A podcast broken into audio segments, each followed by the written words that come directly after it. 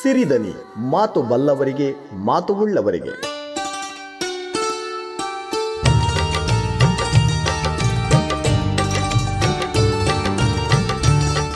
ರಮೇಶ್ ವೆದ್ದ ಸಿರಿದನಿ. ಕ್ರೂರ ಮೃಗದ ವಧೆಗೆ ಮತ್ತೆ ಮತ್ತೆ ಜನಿಸುವೆ ಅಂದ ಅಂದು ವಿಷ್ಣು ಇಂದು ಬಂದ ಧರಣಿಗೆ. ಎಂ. ರಮೇಶ್ ರೆಡ್ಡಿ ಅವರ ಸೂರಜ್ ಪ್ರೊಡಕ್ಷನ್ ಲಾಂಛನದಲ್ಲಿ ನಿರ್ಮಾಣವಾದ, ರಮೇಶ್ ಅರವಿಂದ್ ನಟಿಸಿ ನಿರ್ದೇಶಿಸಿದ, ರಚಿತಾ ರಾಮ್ ಪೂರ್ಣ ಅಭಿನಯದ ಕನ್ನಡ ಚಲನಚಿತ್ರ 100 ನವೆಂಬರ್ 19 ನಿಮ್ಮ ನೆಚ್ಚಿನ ಚಿತ್ರಮಂದಿರಗಳಲ್ಲಿ. ತಪ್ಪದೇ ನೋಡಿ 100.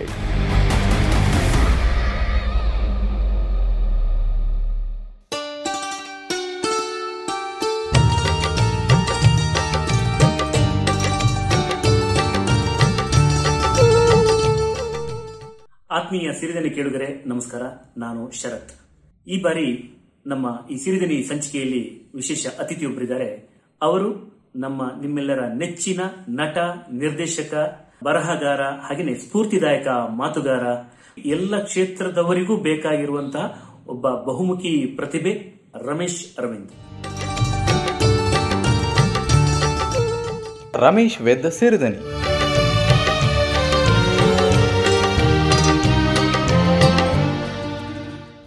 ರಮೇಶ್ ಅರವಿಂದ್ ಸರ್, ನಮಸ್ಕಾರ. ಸಿರಿದನಿ ವೇದಿಕೆಗೆ ತಮಗೆ ಆತ್ಮೀಯ ಸ್ವಾಗತ. ನಮಸ್ಕಾರ. ನಮಸ್ಕಾರ.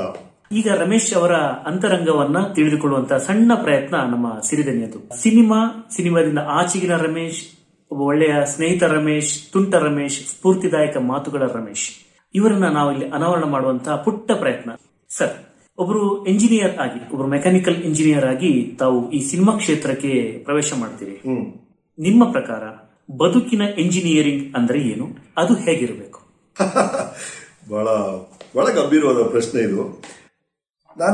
ನಾವು ಇಂಜಿನಿಯರಿಂಗ್ ಅಲ್ಲಿ ನಮ್ಗೆ ಏನ್ ಹೇಳ್ಕೊಟ್ರು ಅಂದ್ರೆ 3 ಬೇಸಿಕ್ ಪ್ರಿನ್ಸಿಪಲ್ಸ್. ಒಂದು, how to do things most efficiently, how to do things at least cost, how to do things in the safest way possible. ಇದು 3 ಇಂಜಿನಿಯರಿಂಗ್ ಪ್ರಿನ್ಸಿಪಲ್ಸ್ ಅಂತ ಮೆಕ್ಯಾನಿಕಲ್ ಇಂಜಿನಿಯರ್ ನಮಗೆ ಟೀಚರ್ ಹೇಳ್ಕೊಟ್ರು. ಅದನ್ನ ನಾನು ನನ್ನ ಸಿನಿಮಾದಲ್ಲೆಲ್ಲ ಅಳವಡಿಸ್ಕೊಂಡ್ ಬಂದಿದ್ದೀನಿ. ಅಂದ್ರೆ ವಿತೌಟ್ ಮೈ ನಾಲೆಜ್ ಅದನ್ನ ನೀವು ಲೈಫಲ್ಲೂ ಅಳವಡಿಸ್ಕೋಬಹುದು. ಒಂದು, how to do things most efficiently. ನೀವು ಮಾಡುವಂಥ ಪ್ರತಿಯೊಂದು ಕೆಲಸನೂ ಮೋಸ್ಟ್ ಎಫಿಷಿಯಂಟ್, ಅಲ್ಲಿ ಟೈಮ್ ವೇಸ್ಟ್ ಆಗಬಾರ್ದು, ಏನು ವೇಸ್ಟ್ ಆಗಬಾರ್ದು, ಮ್ಯಾಕ್ಸಿಮಮ್ ಔಟ್ಪುಟ್ ನೀವು ತರಬೇಕು. ಎಷ್ಟು ಎಫಿಷಿಯಂಟ್ ಆಗಿ ಒಬ್ಬ ಹಸ್ಬೆಂಡ್ ಆಗಿರ್ಬೋದು, ಬ್ರದರ್ ಆಗಿರ್ಬೋದು, ಅಥವಾ ಕೋ ವರ್ಕರ್ ಆಗಿರ್ಬೋದು, ಜರ್ನಲಿಸ್ಟ್ ಆಗಿ, ವಾಟೆವರ್, ಎಷ್ಟು ಎಫಿಷಿಯಂಟ್ ಆಗಿ ನಾನು ಈ ಕೆಲಸ ಮಾಡೋಕ್ಕಾಗುತ್ತೆ. ನನ್ನ ಕರ್ತವ್ಯ ಅಂದರೆ ಕೆಲಸ ಅಂತಲ್ಲ, ಅದು ಏನೇ ಇರ್ಬೋದು. ಇದನ್ನ ನೀವು ಅಡುಗೆ ಮಾಡ್ತೀರ ಅಂದರೆ ಇದಕ್ಕಿಂತ ಚೆನ್ನಾಗಿ ಏನು ಮಾಡ್ಬೋದು, ನಾನು ಎಷ್ಟು ಎಫಿಷಿಯಂಟ್ ಆಗಿ ಮಾಡ್ಬೋದು ಅಂತ ಯೋಚನೆ ಮಾಡಿ. 2ನೇದು, how to do things in the least cost. ಅದು ಬಹಳ ಮುಖ್ಯ ಲೈಫಲ್ಲಿ. ಅಂದ್ರೆ every penny saved is every penny earned ಅಂತ ಹೇಳ್ತಾರೆ. ನೀವು ಸೇವ್ ಮಾಡುವಂತ ಪ್ರತಿಯೊಂದು ರೂಪಾಯಿ ನೀವು ಗಳಿಸುವಂತ 1 ರೂಪಾಯಿ ಸಮಾನ ಅಲ್ವಾ? ಹಾಗಾಗಿ ವೇಸ್ಟ್ ಮಾಡದೆ, ಅಂದ್ರೆ ಅನವಶ್ಯಕವಾದ ವೇಸ್ಟ್, ನೀವು ಎಂಜಾಯ್ ಮಾಡುವಂತ ವಿಷಯಗಳನ್ನ ಎಂಜಾಯ್ ಮಾಡಲೇಬೇಕು, ಅದನ್ನ ಮಿಸ್ ಮಾಡಬೇಡಿ. ಬಟ್ ಅನ್ನೆಸೆಸರಿ ಎಕ್ಸ್ಪೆಂಡಿಚರು ಎಲ್ಲ ವಿಷಯದಲ್ಲೂ, ಲೈಫಲ್ಲಿ ಏನೇನೋ ಮಾಡ್ತಿರಲ್ಲ ನೀವು, ಅದೆಲ್ಲದಲ್ಲೂ ಈ ಥಾಟನ್ನು ಯೂಸ್ ಮಾಡ್ಬೋದು. 3ನೇದು, how to do it safest way. ಅದು ಬಹಳ ಬಹಳ ಮುಖ್ಯ ಅನಿಸುತ್ತೆ. ಸೇಫೆಸ್ಟ್ ಅಂದರೆ ನಾವು ಇಂಜಿನಿಯರಿಂಗ್ ಹೇಳೋದು ನಿಮ್ಗೆ ಯಾರ ತಲೆ ಮೇಲೂ ಬ್ರಿಡ್ಜ್ ಬಿಡಬಾರ್ದು, ನೋಡ್ಕೊಳಪ್ಪ ಅಂತ. ಬಟ್ ಲೈಫಲ್ಲಿ ನಾವು ಸೇಫೆಸ್ಟ್ ಅಂತ ಹೇಳ್ತಾ ಇರೋದು ನಿಮಗೂ ಅದರಿಂದ ಅಪಾಯ ಆಗಬಾರ್ದು, ಇನ್ನೊಬ್ರಿಗೆ ಆಗಬಾರ್ದು. ರೀ ಬರೀ ನಿಮ್ಮ ಬಗ್ಗೆ ಅಲ್ಲ, ಇನ್ನೊಬ್ರಿಗೆ ಅಪಾಯ ಆಗಬಾರ್ದು, ಸಮಾಜಕ್ಕೆ ಅಪಾಯ ಆಗಬಾರ್ದು, ಈ ಭೂಮಿಗೆ ಅಪಾಯ ಆಗಬಾರ್ದು. ಆ ಥರ ವಿಷಯಗಳನ್ನ ಅಳವಡಿಸ್ಕೊಳ್ಳೋದು. ಸೊ ಬದುಕಿನ ಇಂಜಿನಿಯರಿಂಗ್ ಅಂದರೆ ಅಷ್ಟೇ, do it most efficiently at least cost safest way possible. ಅಲ್ಲಲ್ಲಿ ಮಾತುಗಳಲ್ಲಿ ಹೇಳ್ತಾ ಇದ್ದದ್ದು, ಮನುಷ್ಯನಿಗೊಂದು ಅಗಾಧವಾದಂತಹ ಸಾಮರ್ಥ್ಯ ಇದೆ, ಅದು ನಾನು ಬದಲಾಗಬೇಕು, ಇನ್ನೊಂದು ನಾನು ಬದಲಾಗಬಲ್ಲೆ ಅನ್ನೋದು. ಒಬ್ಬ ಇಂಜಿನಿಯರ್ ಆಗಿ ಮುಂದುವರಿಯಬೇಕಾದವರು ಬಹುಮುಖಿ ಸಾಧಕನಾಗಿ ಬದಲಾದ ಕತೆ ನಾವು ಕೇಳಬೇಕು. ಅಂದ್ರೆ ಇಟ್ ಹ್ಯಾಪನ್ಸ್ ನ್ಯಾಚುರಲಿ. ಅಂದ್ರೆ ನಿಮ್ಮ ಒಳಗೇನೆ ತುಡಿತಾ ಇರ್ಬೇಕ್ರಿ. ನಾನು ಎಲ್ಲರೂ ಹೇಳ್ತಂದ್ರೆ, ಈಗ ಹನುಮಂತನ ಸೂಪರ್ ಪವರ್ ಏನೋ, ಹಾರ್ತಾನ ಹನುಮಂತ. ಆದ್ರೆ ನಮ್ಮಂತ ಸಾಧಾರಣ ವ್ಯಕ್ತಿಗಳಿರೋ ಸೂಪರ್ ಪವರ್ ಏನು ಅಂದ್ರೆ ನಾವು ಬದಲಾಗಬಹುದು ಸರ್. ಅದಕ್ಕಿಂತ ದೊಡ್ಡ ಸೂಪರ್ ಪವರ್ ಬೇಕಾಗಿಲ್ಲ. ಅದಕ್ಕೆ ಬೇಕಾಗಿರೋದು ನೀವು ನಿರ್ಧಾರ ಮಾಡಬೇಕಷ್ಟೆ. ನಾನು ಬದಲಾಗ್ತೀನಿ ಅಂದರೆ ಒಂದು ಒಳ್ಳೆ ರೀತಿಯಲ್ಲಿ ಬದಲಾಗ್ತೀನಿ. ಇವತ್ತಿಂದ ಸಿಗರೇಟ್ ಸೇದಲ್ಲ, ಇವತ್ತಿಂದ ಎಕ್ಸಸೈಸ್ ಮಾಡ್ತೀನಿ, ಏನೋ ಒಂದು ಒಂದು ಪಾಸಿಟಿವ್ ದಿಕ್ಕಿನಲ್ಲಿ ಒಂದು ಹೆಜ್ಜೆ ಇಡ್ತೀನಿ ಅಂತ ಒಂದು ಕ್ಷಣದ ನಿರ್ಧಾರ. ಅದು ಆ ನಿರ್ಧಾರ ಒಂದೇ ಪ್ರಾಬ್ಲಮ್, ಬೇರೆ ಏನೂ ಪ್ರಾಬ್ಲಮ್ ಅಲ್ಲ. ನಿರ್ಧಾರ ಮಾಡಿ ಆ ನಿರ್ಧಾರಕ್ಕೆ ನೀವು ಅಂಟ್ಕೊಂಡ್ಬಿಟ್ರೆ ಎಲ್ಲ ಬದಲಾಗುತ್ತೆ, ನಿಮ್ಮ ಲೈಫೇ ಬದಲಾಗುತ್ತೆ. ನಾನು ಏನನ್ನೂ ಬದಲಾಯಿಸ್ಕೊಳ್ಳಲ್ಲ, ನಾನು ಹೇಗಿದ್ರು ಹಾಗೇ ಇರ್ತೀನಿ, ಆದ್ರೆ ನನ್ನ ಜೀವನ ಬದಲಾಗಬೇಕು, ನಾನು ಶ್ರೀಮಂತ ಆಗಬೇಕು, ನಾನು ಕೀರ್ತಿ ಹೆಂಗ್ರಿ ಆಗುತ್ತೆ. ನೀವು ಬದಲಾದ್ರೇನೆ ನಿಮ್ಮ ಜೀವನ ಬದಲಾಗಕ್ಕೆ ಸಾಧ್ಯ. ನೀವು ಒಂದು ಒಳ್ಳೆ ರೀತಿಯಲ್ಲಿ ಬದಲಾದ್ರೆ ನಿಮ್ಮ ಜೀವನ ಒಳ್ಳೆ ರೀತಿಯಲ್ಲಿ ಬದಲಾಗುತ್ತೆ. ನೀವು ತಪ್ಪಾದ ರೀತಿಯಲ್ಲಿ ಬದಲಾದ್ರೆ ಖಂಡಿತವನ್ನು ನಿಮ್ಮ ಜೀವನ ಕೂಲಗೆಟ್ಟಾಗುತ್ತಲ್ವಾ, ಅದನ್ನ ಹೇಳ್ತಾರೆ. ಸೊ ನಾನು ಬದಲಾಗಿದ್ದು ಹೇಗೆ ಅಂದ್ರೆ ಜಸ್ಟ್ ಲೈಕ್ ದ್ಯಾಟ್. ನಾನು ಇಂಜಿನಿಯರ್ ಆಗಿದ್ದೆ, ಆಕ್ಟಿಂಗ್ ಚಾನ್ಸ್ ಇತ್ತು, ದೊಡ್ಡದಾದ ನಾನು ಸ್ಟಾರ್ ಆಗಬೇಕು, ಆಕ್ಟರ್ ಆಗಬೇಕು, 100 ಚಿತ್ರ ಮಾಡಬೇಕು, ಏನು ಕನಸು ನನ್ನಲ್ಲಿ ಇರಲಿಲ್ಲ. ಬಟ್ ನನ್ನಲ್ಲಿ ಯಾವಾಗ ಒಂದೇ ಇದೆ, ನಾನು ಏನು ಮಾಡಿದ್ರು ಅದನ್ನು ನನ್ನ ಕೈಯಲ್ಲಿ ಎಷ್ಟು ಚೆನ್ನಾಗಿ ಮಾಡೋಕ್ಕಾಗತ್ತೋ ಅಷ್ಟು ಚೆನ್ನಾಗಿ ನಾನು ಮಾಡ್ಬಿಡ್ತೀನಿ. ನೂರು ಜನ್ಮಕ್ಕೂ ನೂರಾರು ಜನ್ಮಕ್ಕೂ ನೂರು ಜನ್ಮಕ್ಕೂ ನೂರಾರು ಜನ್ಮಕ್ಕೂ ಒಲವಾಧಾರೆಯೇ ಒಲಿದೊಲಿದು ಬಾರೆಲೆ ನನ್ನ ಆತ್ಮ ನನ್ನ ಪ್ರಾಣ ನೀನೆ. ಒಂದು ವೇಳೆ 100ನೇ ಜನ್ಮ ಲಾಜಿಕ್ ಬೇಡ, 100ನೇ ಜನ್ಮ ಅನ್ನುವಂಥದ್ದು ಒಂದಿದ್ರೆ ಆ 100ನೇ ಜನ್ಮದಲ್ಲಿ ಬಂದ ರಮೇಶ್ ಅರವಿಂದ್ ಏನಾಗಿರ್ತಾರೆ? ಒಂದು 100 ಜನ್ಮ ನನಗೆ ಬೇಡ, ಅದರ ಹೈಪೋಥೆಟಿಕಲಿ ಕೂಡ ನಾನು ಹೇಳ್ತಿರೋದು ಇರೋದು ಒಂದೇ ಜನ್ಮ ಸರ್. ಆಗ ಆ ಜನ್ಮದಲ್ಲಿ ಏನೇನು ನಿಮ್ಗೆ ಅನ್ಸುತ್ತೋ ಅದನ್ನು ನೀವು ಮಾಡಬೇಕಾಗತ್ತೆ, ಸರಿಯಾದ ರೀತಿಯಲ್ಲಿ ಮಾಡಬೇಕಾಗತ್ತೆ. 7 ಜನ್ಮ ನಾನು ಈ ಹುಡುಗಿನ ಮದುವೆ ಆಗ್ತಿರ್ತೀನಿ ಅಂತ ಈ ಜನ್ಮದಲ್ಲಿ ಅವಳನ್ನ ಸರಿ ಖುಷಿಯಾಗಿ ಇಟ್ಕೊಳ್ದೆ ಮುಂದಿನ ಜನ್ಮದಲ್ಲಿ ಚೆನ್ನಾಗಿ ಇಟ್ಕೊಳ್ತೀನಿ, 8ನೇ ಜನ್ಮ ಈ ಜನ್ಮದಲ್ಲಿ ಡೈವರ್ಸ್ ಮಾಡ್ಬಿಡ್ತೀನಿ, ಏನು ಅರ್ಥ ಇದೆ? ಹಾಗಾಗಿ ಇರುವಂತ ಜನ್ಮದಲ್ಲೇ ಏನೇನು ನಮ್ಮ ಕೈಯಲ್ಲಿ ಆಗುತ್ತೋ ಅಷ್ಟು ಮಾಡೋಣ. ಎಷ್ಟೊಂದು ವಿಷಯಗಳು ನಮ್ಮ ಕೈಯಲ್ಲಿ ಇಲ್ಲ, ಏನು there are too many forces, ತುಂಬಾ ವಿಷಯಗಳಿದೆ ಇದರಲ್ಲಿ. ಇದು ಬಂದು ಈ ಲೈಫಿನ ಈಕ್ವೇಶನ್ ಬಹಳ ಅನ್ಸರ್ಟನ್ನು, ಅನ್ನೋನ್ ಫ್ಯಾಕ್ಟರ್ಸ್ ತುಂಬಾ ಇದೆ, ಹಲವು ರಹಸ್ಯಗಳಿದೆ. ಅದನ್ನೆಲ್ಲ ಮೀರಿ ನಮ್ಮ ಕೈಯಲ್ಲಿ ಏನಾಗುತ್ತೋ ಅದನ್ನ ನಾವು ಮಾಡಬೇಕು ಅನ್ಸುತ್ತೆ. ಅದನ್ನು ಪೋಸ್ಟ್ಪೋನ್ ಮಾಡಿ ಇನ್ನೊಂದು ಜನ್ಮಕ್ಕೆ, ಇನ್ನೊಂದು ಜನ್ಮದಲ್ಲಿ ಖುಷಿ, ಇನ್ನೊಂದು ಜನ್ಮದಲ್ಲಿ ಇದು ಮಾಡ್ತೀನಿ, ಪ್ಲೀಸ್ ನನ್ನ ಪ್ರಕಾರ ಅದನ್ನು ಪೋಸ್ಟ್ಪೋನ್ ಮಾಡೋದು ಅರ್ಥ ಇಲ್ಲ. ಸರಿ, ಧರ್ಮ ನಂಬಿಕೆಗಳು ರಮೇಶ್ ಅವರ ನಿಲುವು ಏನು? ಅದು ಚೇಂಜ್ ಆಗ್ತಾನೆ ಇರುತ್ತೆ. ಒಂದೊಂದು ಹೊಸ ವಿಷಯ ನಿಮ್ಮ ಬಗ್ಗೆ ಓದಿದಾಗ ನೀವೇ ಮೆಚೂರ್ ಆಗ್ತಿದ್ದಂಗೆನೆ ಅದ್ರ ಬಗ್ಗೆ ನಿಮ್ಮ ನಿಲುವುಗಳು ಚೇಂಜ್ ಆಗ್ತಾ ಇರುತ್ತೆ. ಸದ್ಯ ಮಟ್ಟಿಗೆ ನನಗೇನು ಅನ್ಸೋದು ಅಂದ್ರೆ ಒಂದು ಬಹಳ ದೊಡ್ಡ ರಹಸ್ಯ ಇದೆ ಜೀವನದಲ್ಲಿದೆ, ಈ ಬ್ರಹ್ಮಾಂಡದಲ್ಲಿದೆ, ನಮ್ಗೆ ಗೊತ್ತಿಲ್ಲದೆ ಇರೋದು ಏನೋ ಇದೆ. ಓಕೆನಾ, ಅದಕ್ಕೆ ಒಬ್ಬೊಬ್ಬರು ಒಂದು ಹೆಸರು ಕೊಡ್ತಾರೆ, ವಾಟ್ ಎವರ್ ಇಟ್ ಇಸ್. ನಮ್ಮನ್ನೆಲ್ಲ ಮೀರಿ ಅದನ್ನ ನಾಳೆ ಸೈನ್ಸ್ ಡಿಕೋಡ್ ಮಾಡ್ಬೋದು, ಪರ್ಫೆಕ್ಟಾಗಿ ಡಿಕೋಡ್ ಮಾಡಿದಾಗ law of gravity, law of energy ಥರ ಅದೊಂದು ಲಾ ಆಗ್ಬೋದು. ಬಟ್ ರೈಟ್ ನಾವು ಒಂದು ದೊಡ್ಡ ಮಿಸ್ಟ್ರಿ ಇದೆ, ಅದಕ್ಕೆ ನಾನು ನಮಸ್ಕಾರ ಮಾಡ್ತೀನಿ, ಅದನ್ನು ಗೌರವಿಸ್ತೀನಿ.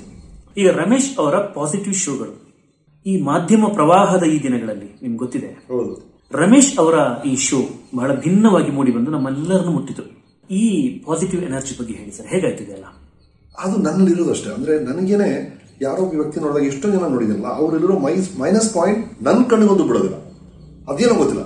ನಾನು ಒಬ್ಬರು ಬಿಡಿದಾಗ ಅವರಿರೋ ಪ್ಲಸ್ ಪಾಯಿಂಟ್ಸ್ ಮಾತ್ರ ನಂಗೆ ಗೊತ್ತಾಗುತ್ತೆ, ಅವರಿರೋ ಒಳ್ಳೆ ಥರ ಮಾತ್ರ ನಂಗೆ ಗೊತ್ತಾಗುತ್ತೆ. ನಾನು ಇನ್ನೊಬ್ಬರ ಬಗ್ಗೆ ತಪ್ಪಾಗಿ ಮಾತಾಡೋದಲ್ಲ, ಬಹಳ ಅಪರೂಪ. ಹಾಗೆ ನನ್ನ ನೇಚರ್ ಅದು. ಸೊ ಒಂದು ಶೋ ಮಾಡಿದಾಗ ನಾನೇನು ಹೇಳಿದೆ, ನಾನು ಅವ್ರು ಏನೋ ಕೆಲವು ತಪ್ಪುಗಳು ಮಾಡಿರ್ಬೋದು ಆ ವ್ಯಕ್ತಿ, ಅದನ್ನು ನನ್ನ ಕುರ್ಚಿ ಮೇಲೆ ಕೂರಿಸಿ ನಾನು ಅದ್ರ ಬಗ್ಗೆ ಮಾತಾಡೋಲ್ಲ.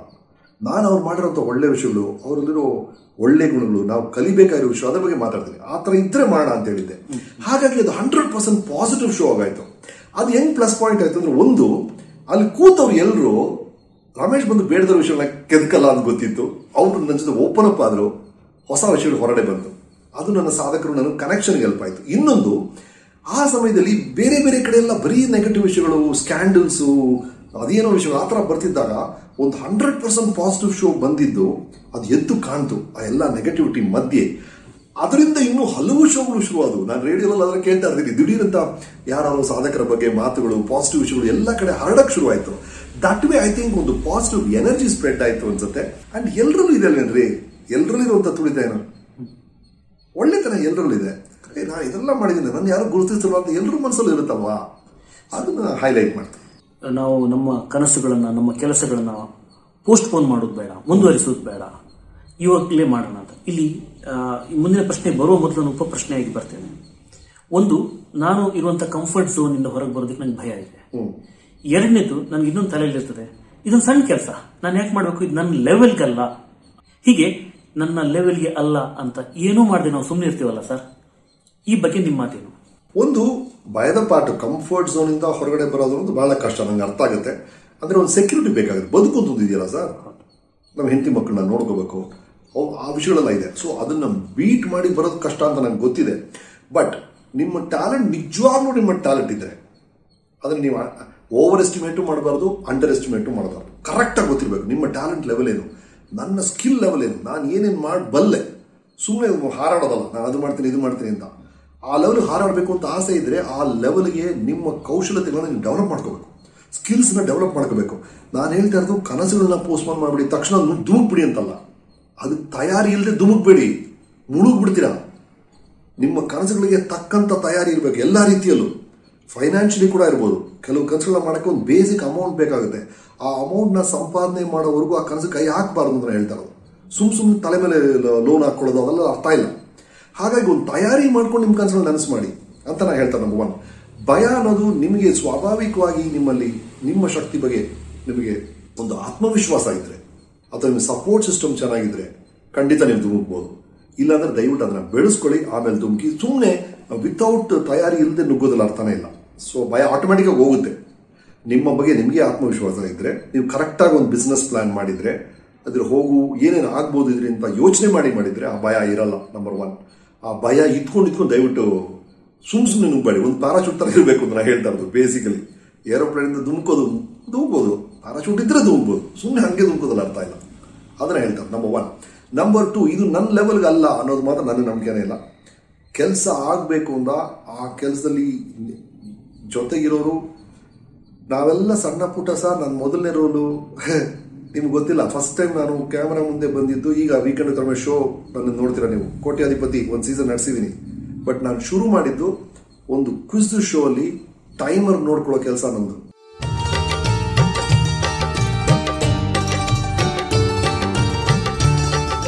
ರಮೇಶ್ ವೆದ್ದ ಸಿರಿದನಿ.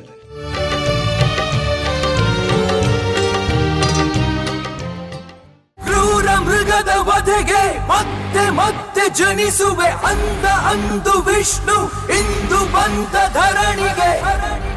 ಎಂ. ರಮೇಶ್ ರೆಡ್ಡಿ ಅವರ ಸೂರಜ್ ಪ್ರೊಡಕ್ಷನ್ ಲಾಂಛನದಲ್ಲಿ ನಿರ್ಮಾಣವಾದ, ರಮೇಶ್ ಅರವಿಂದ್ ನಟಿಸಿ ನಿರ್ದೇಶಿಸಿದ, ರಚಿತಾ ರಾಮ್ ಪೂರ್ಣ ಅಭಿನಯದ ಕನ್ನಡ ಚಲನಚಿತ್ರ 100 ನವೆಂಬರ್ 19 ನಿಮ್ಮ ನೆಚ್ಚಿನ ಚಿತ್ರಮಂದಿರಗಳಲ್ಲಿ. ತಪ್ಪದೇ ನೋಡಿ 100.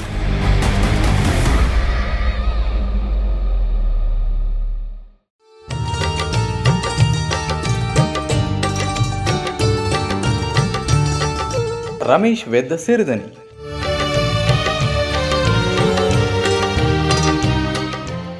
ಟೈಮರ್ ನೋಡ್ಕೊಳ್ಳೋ ಕೆಲಸ ನಂದು. ಅಂದರೆ ಆ ಟೈಮರ್ ನಾನು ಅಮುಕ್ಬಿಟ್ಟು ಆ 1 minute ಆಯಿತು ಟಿಂಗ್ ಅನ್ಬೇಕು, ಅಷ್ಟೇ ನನ್ನ ಕೆಲಸ. ಅರ್ಧ ಗಂಟೆಲಿ ನನಗೆ ಇದ್ದಿದ್ದು ಒಂದೇ ಒಂದು ಕ್ಲೋಸಪ್ಪು, ಅದರಲ್ಲಿ ಒಂದು ಬಟನ್ ಪ್ರೆಸ್ ಮಾಡಿ ಟೈಮ್ ಟಿಂಗ್ ಅಂತಿದ್ದೆ, ಅಷ್ಟೇ ನಾನು. ಈಗ 1.5 ಗಂಟೆ ಶೋ ನನಗೆ ಕೊಡ್ತಾರೆ, ಅದು ಬೇರೆ ವಿಷಯ. ಸೊ ಅಲ್ಲಿಂದ ಶುರು ಆಗುತ್ತೆ ಅಂತ ಹೇಳಿದ್ರೆ ಸ್ಟ್ರೈಟ್ ಯಾರು ನಿಮ್ಮ ತಲೆ ಮೇಲೆ ಹೇಗೆ ಕೊಡ್ತಾರೆ ಹೇಳಿ? ನಿಮ್ಮ ಮೇಲೆ ನಂಬಿಕೆ ಬರಬೇಕಲ್ಲ, ಈ ವ್ಯಕ್ತಿ ಇದನ್ನು ಮಾಡ್ತಾನೆ ಅಂತ. ಸೊ ಅದು ಲೇಯರ್ ಬೈ ಲೇಯರ್ ಹೋಗಬೇಕದು. ಈ ಎಲ್ಲ ಹಂತದಲ್ಲಿ ನಮ್ಮನ್ನು ನಾವು ಪ್ರಸ್ತುತಪಡಿಸಿಕೊಳ್ಳುವ ಬಗ್ಗೆ, ಅಂದರೆ ನಮ್ಮ ಪ್ರೆಸೆಂಟೇಷನ್ ಅಂತ ಹೇಳ್ತೀವಿ. ನಂಗೆ ಗೊತ್ತು ರಮೇಶ್ ಅವ್ರು ತುಂಬ ಪರ್ಟಿಕ್ಯುಲರ್ ಈ ವಿಚಾರದಲ್ಲಿ. ನಿಮ್ಮ ಟಿಪ್ಸ್? ನಾನು ಪ್ರೆಸೆಂಟೇಷನ್ ಪರ್ಟಿಕ್ಯುಲರ್ ಅಂದರೆ ಸರ್, ಅದು ನೀವಾಗಿರಬೇಕು ಅಂತ ಹೇಳ್ತಿರೋದು. ನೀವೊಂದು ಒಂದು ವೇದಿಕೆಗೆ ಹೋದಾಗ ಆ ವೇದಿಕೆಗೆ ಗೌರವ ಕೊಡಬೇಕು ಅಲ್ವಾ? ದೊಡ್ಡ ವೇದಿಕೆಗೆ ಹೋದಾಗ ಆ ವೇದಿಕೆಗೆ ತಕ್ಕಂತ ನೀವು ಡ್ರೆಸ್ ಮಾಡ್ಕೊಳ್ಳೋದಾಗಲಿ, ನಿಮ್ಮನ್ನು ನೀವು ಪ್ರೆಸೆಂಟ್ ಮಾಡ್ಕೊಳ್ಳೋದಾಗಲಿ ಅಗತ್ಯ ಅಂತ ನನಗೆ ಅನಿಸುತ್ತೆ. ಹಾಗಾಗಿ ಅದು ಎಲ್ಲದಕ್ಕಿಂತ ಅದು ನೀವು ಕಂಫರ್ಟಬಲ್ ಇರಬೇಕು ನಿಮ್ಮ ಕಾಸ್ಟ್ಯೂಮಲ್ಲಿ. ಸುಮ್ಮನೆ ಎಲ್ಲರೂ ಕೋಟ್ ಹಾಕೊಳ್ತಾರೆ, ನೀವು ಕೋಟ್ ಹಾಕೊಂಡು ನಿಮ್ಮದು ಕಂಫರ್ಟಬಲ್ ಆಗಿಲ್ಲಂದ್ರೆ ತುಂಬ ನಿಮ್ಮ ಮುಖದಲ್ಲೆಲ್ಲ ಕಾಣುತ್ತದು. ಹಾಗಾಗಿ ಅದು ನೀವಾಗಿರ್ಬೇಕು, ನೀವು ಹಾಕೊಳ್ಳೋ ಕಾಸ್ಟ್ಯೂಮು ಎಲ್ಲೂ ನೀವಾಗಿರಬೇಕು.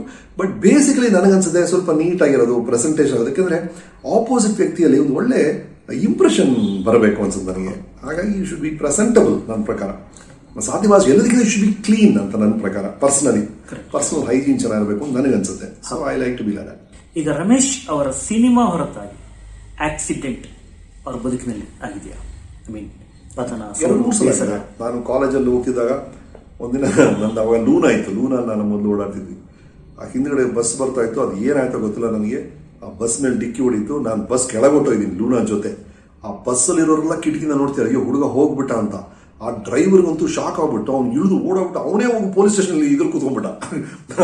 ಕಂಬಿ ಇರುತ್ತಲ್ಲ ಅಲ್ಲೋಗಿ ಹುಡುಗ ಸಾಯಿಸ್ಬಿಟ್ಟಿದ್ದೀನಿ ಅಂದ್ಕೊಂಡು. ಬಟ್ ನಾನು ಏನೋ ಕೆಳಗೆ ನೋಡ್ತೀನಿ, ಕೆಳಗೆ ಆಕ್ಸಲೆಲ್ಲ ಕಾಣ್ತಾ ಇದೆ. ನನ್ನ ಲೂನ ಫ್ರಂಟು ವೀಲ್ ಅಪ್ಪಚ್ಚಿ ಆಗ್ಬಿಟ್ಟಿತ್ತು, ಬಟ್ ನನಗೇನು ಒಂದು ಸ್ಕ್ರಾಚು ಆಗಲಿಲ್ಲ, ಹೊರಗಡೆ ಬಂದೆ ಹಂಗೆ. ಆ ಥರ ಆಗಿದೆ. ಆಮೇಲೆ ನಾವೆಲ್ಲ ಫ್ಯಾಮಿಲಿಯಾಗಿ ಒಂದ್ಸಲ ಜೋಗ ಫಾಲ್ಸ್ ಹೋಗಿದ್ವಿ ನಮ್ಮ ಸ್ಕೂಲಲ್ಲಿ. ಆವಾಗ ಆ ಟೈಮಲ್ಲಿ ಆ ಒಂದು ಟರ್ನ್ ತೊಗೊಳ್ತಾ ಇದ್ದೆ, ತುಂಬ ಮಳೆ ಬರ್ತಾ ಇತ್ತು, ಸ್ಕಿಡ್ ಆಯಿತು, ವೈಟ್ ಹೋಗಿ ಅಲ್ಲೊಂದು ಚರಂಡಿ ಇತ್ತು. ಆ ಚರಂಡಿ ಒಂದು ದೊಡ್ಡದು ಒಂದು ಏನಂತಾರೆ ಗ್ರಾನೈಟ್ ಪೀಸ್ ಇತ್ತು. ಅದು ಗಾಡಿ ಡಿಕ್ಕಿ ಹೊಡೆದು ಗಾಡಿ ಫುಲ್ ಡ್ಯಾಮೇಜ್. ಬಟ್ ಆ ಹ್ಯಾಂಡ್ಲಿಂದ ಏರ್ ಬ್ಯಾಗ್ ಎಲ್ಲ ಹೊರಗಡೆ ಬಂದು ನಮ್ಮ ಕೈ ಫುಲ್ ಇಲ್ಲಿ ಬರ್ನ್ ಆಗ್ಬಿಟ್ಟಿತ್ತು. ಅದು ಹೋಗಿ ಒಂದು 10 ವರ್ಷ ಏನಾಯಿತು. ನನ್ನ ಕೈಯಲ್ಲಿ ಹಳೆ ಚಿತ್ರದಲ್ಲಿ ನೋಡಿದ್ರೆ ಇಲ್ಲಿ ಒಂದು ಮಾರ್ಕ್ ಇರುತ್ತೆ, ಅದು ಆಕ್ಸಿಡೆಂಟಲ್ಲಿ ಆಗಿದ್ದು. ಆ ಥರ ಒಂದು ಆಕ್ಸಿಡೆಂಟ್ ಆಗಿದೆ. ಸಿನಿಮಾದಲ್ಲಿ ಎಷ್ಟೊಂದು ಸಲ ತೆಲುಗು ಪಿಕ್ಚರ್ ಮಾಡ್ತಾ ಇದ್ವಿ ನಾನು ಮತ್ತು ಉರ್ಬಿಳ ಮಟನ್ಕರ್ ನನ್ನ ಹೀರೋಯಿನ್. ಒಂದು ಯಾಕ್ಟಲ್ಲಿ ಹಿಂಗೆ ಹೋಗ್ತಾ ಇದ್ವಿ ಹಡಗಲ್ಲಿ, ಈಗ ಹೋಗ್ತಾ ಇದ್ವಿ, ಅದು ಸೈಲ್ ಇತ್ತು.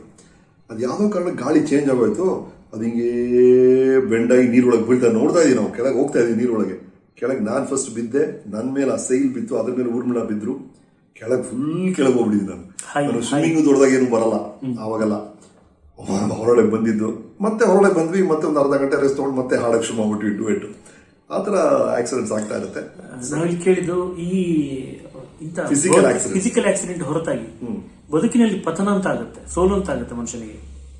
ನನಗೆ ಆ ಥರ ಆಗಿದ್ದೇನೋ ಗೊತ್ತಿಲ್ಲ, ಬಟ್ ಆದರೂ ಕೂಡ ನಾನು ಅದನ್ನು ಬಂದು ಆ ಥರ ಸ್ವೀಕರಿಸಲ್ಲ ಅನ್ಸುತ್ತೆ. ಯಾಕಂದರೆ ಡೆಫಿನೆಟ್ ಆಗಿ ನಾನು ಎಷ್ಟೊಂದು ಫಿಲ್ಮ್ಸ್ ಓಡಿಲ್ಲ, ಅದನ್ನು ನಾನು ಪರ್ಸನಲ್ ತಗೊಂಡೇ ಇಲ್ಲ.